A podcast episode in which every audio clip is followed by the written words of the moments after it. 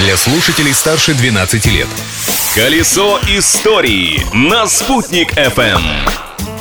Большой солнечный привет всем, кто настроен на Спутник ФМ. Я же настроена познакомить вас с исторической картиной этого дня. Сегодня 7 февраля. У микрофона Юлии Санбердина.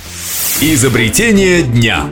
Этот день мир официально познакомился с первым огнетушителем. Запатентовал изобретение Алан Крей. Но, если честно, то американец был не первым и не последним, кто работал над этой идеей. Прежде чем конструкция и состав огнетушителя приблизились к современным, были и очень странные решения. Например, пожарогаз Шефтеля. Этот предок огнетушителя во время пожара поджигали и забрасывали в горящее помещение. Через несколько секунд происходил сильный взрыв, смесь из пожара газа распылялась по горящему помещению и тушила пожар.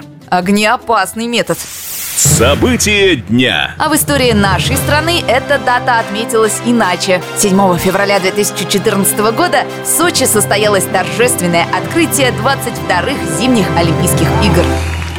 Без башкирских спортсменов на Олимпиаде, естественно, не обошлось. Всего в составе сборной России в Сочи выезжало 14 человек, представляющих республику. 8 воспитанников уфимских спортшкол и 6 хоккеисток уфимского клуба «Агидель». Лучшие результаты показали шорт-трекисты Семен Елистратов и Руслан Захаров. Они завоевали командное золото в эстафете на 5000 метров. Праздник дня.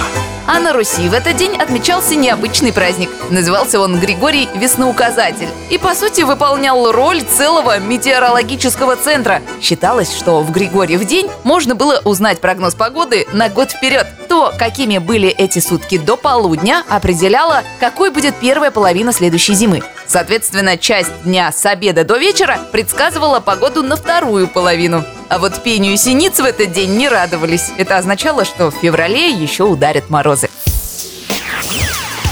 А еще в Григорьев день было принято делать добрые дела. Я, Юлия Санвердина, поделившись исторической справкой дня, можно сказать, уже поддержала традицию. Завтра продолжим, ведь прошлым нельзя жить, но помнить его необходимо. Колесо истории на «Спутник FM.